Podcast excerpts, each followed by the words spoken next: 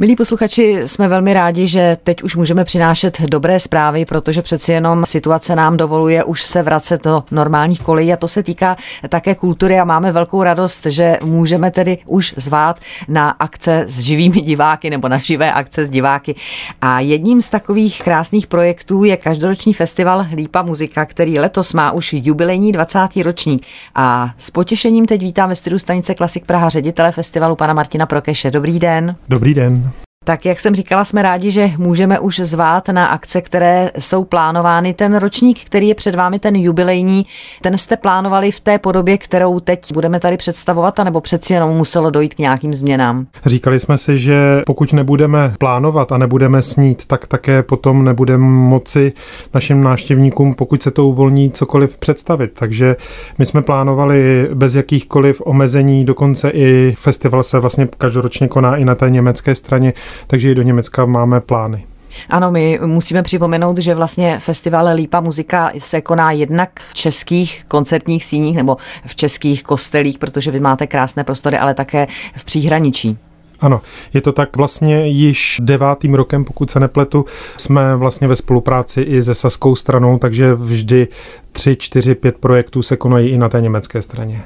Tak budeme věřit, že to skutečně bude tak, jak jste naplánovali, protože vlastně vám celkem nahrává termín festivalu, který je v létě. Jak to tedy bude letos? V jakých termínech a vlastně kolik koncertů je připraveno? Vlastně na konec srpna jsme připravili velmi populární a tradiční projekt. Je to vlastně Open Air na hradě Oybín na té německé straně, takže to je koncem srpna. A pak festival tak trošku netradičně začíná 4. září a to narozeninovým gala, které jsme nazvali Domov. To je vlastně náš první dárek našim posluchačům, protože se jedná o světovou premiéru. Lípa muzika si nechala napsat skladbu s tímto výmluvným názvem od renomované slovenské skladatelky Lubice Čekovské České, kterou bude premiérovat Pavel Haas Quartet a Martinu Voices. Takže tento projekt je zasazen do srdce festivalu do České lípy na 4. září. Já jenom chci podotknout, že vlastně Pavel Haas Kortit má takové výjimečné místo v tom letošním ročníku, je to tak? Ano, je to tak. Je naším uměleckým garantem a přebírá vlastně tuto štafetu po Radku Baborákovi, Josefu Špačkovi a nyní teda Pavel Haas Kvartet, který nám vlastně svou uměleckou garancí pomohl dosáhnout na projekty, které bychom asi těžko sami vymýšleli. Tak Pavel Haskortit, jak sám říkáte, se hned představí vlastně v úvodu toho festivalu. Bude ještě vícekrát možnost tedy je slyšet v rámci festivalu? Ano, tento projekt je vlastně mimořádný, ten, o kterém jsem před chviličkou mluvil, tedy Domov, je mimořádný v tom, že vlastně Pavel Haas Kvartet poprvé vystoupí s vokálním ansámblem. A potom si vlastně ke spolupráci přizval fantastického izraelského pianistu Borisa Geldburga, který se s nimi představí tedy v kvintetovém projektu také v České České lípě v Bazilice všech svatých. A vlastně tím posledním zastavením, které budeme mít, tak to bude čistě solový projekt, který jsme zasadili do překrásného zahradního domu do lázeňského města Teplice. Vy jste v úvodu zmiňoval, že jste se nebáli snít a plánovat některé festivaly, které teď jsou před námi, tak ty vlastně sáhly i z praktických důvodů do řad významných českých umělců, ale vy jste tedy plánovali a zvete i hosty ze zahraničí vedle Borise Gitburga. Určitě tam budou ještě další hosté tak například mohu zmínit vlastně dirigenta zahajovacího koncertu, kdy bude dirigovat Symfonický orchestr Českého rozhlasu německý dirigent Alexander Liebreich, ale přizvali jsme například ke spolupráci fantastický dechový ansámbl z Německa Kapela de la Tor, takže skutečně jsme přizvali i zahraniční interprety. Ten rozsah těch koncertů nebo to portfolio těch koncertů je velmi široké.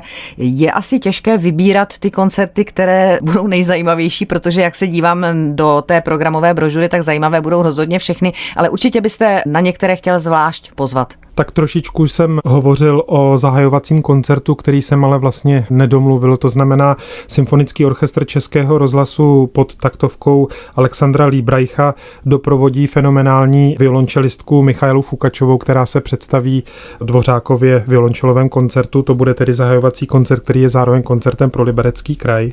Určitě bych rád zmínil také naši druhou vlastně světovou premiéru, kterou jsme naplánovali do divadla v Děčíně A to takový projekt, který tak trošku vybočuje z té naší dramaturgie, nicméně je s námi už také spojován, protože my se těchto dramaturgických jakoby výchylek nebojíme, takže hovořím o moderním výrazovém tanci, který nám představí fenomenální taneční skupina, která si říká Decadencers v čele s Ondřejem Vinklátem.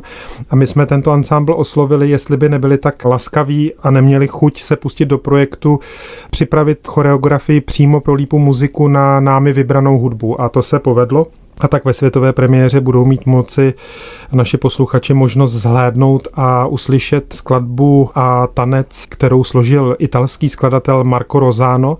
Ten večer vlastně je v tématu Stabat Mater, tak máme velkou radost, že se vlastně toto podařilo.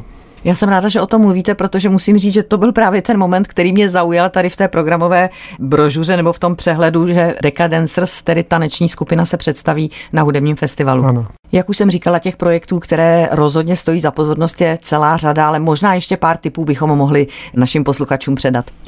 To, co je charakteristické u našeho festivalu, je to, že festival kromě toho, že se koná v České Lípě, tak se vždy koná také na nových místech našeho regionu.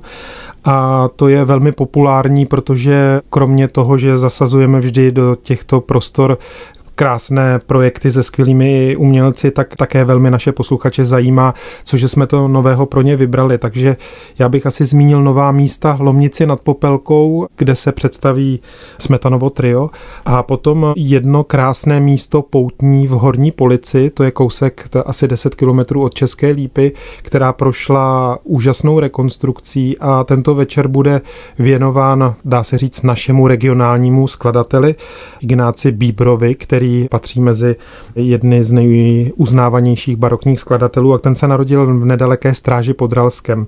Takže v této v horní polici vlastně pan profesor Tůma a houslistka Sedláková Hůlová představí výběr z růžencových sonát bíbrových. Tento večer bude vlastně ještě zajímavý tím, že Páter, který vlastně se zasloužil o rekonstrukci toho celého objektu, Páter přibyl, vlastně provede naše posluchače komentovanou prohlídkou a navíc uvede i historické a duchovní souvislosti, které právě souvisí s bíbrovými sonátami.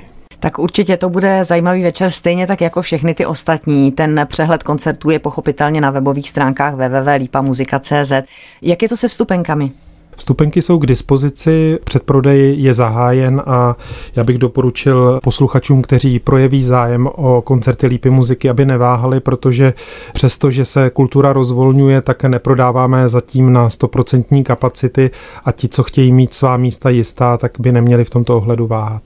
Já ještě dodám, že jste mysleli i na takovou praktickou věc, pokud chtějí návštěvníci navštívit lokality mimo Českou lípu, tak je pro ně připravena autobusová doprava do těch míst, takže se nemusí obávat, že by měli nějaký problém se tam dostat. Ano, přesně tak. Tak já moc děkuji za tenhle ten základní vhled do jubilejního 20. ročníku Mezinárodního hudebního festivalu Lípa muzika. Řediteli festivalu panu Martinu Prokešovi jsem moc ráda, že jste za námi přišel a budeme věřit, že všechno proběhne tak, jak jste naplánovali. Děkuji vám za návštěvu a mějte se hezky. Děkuji. Naschledanou. Naschledanou.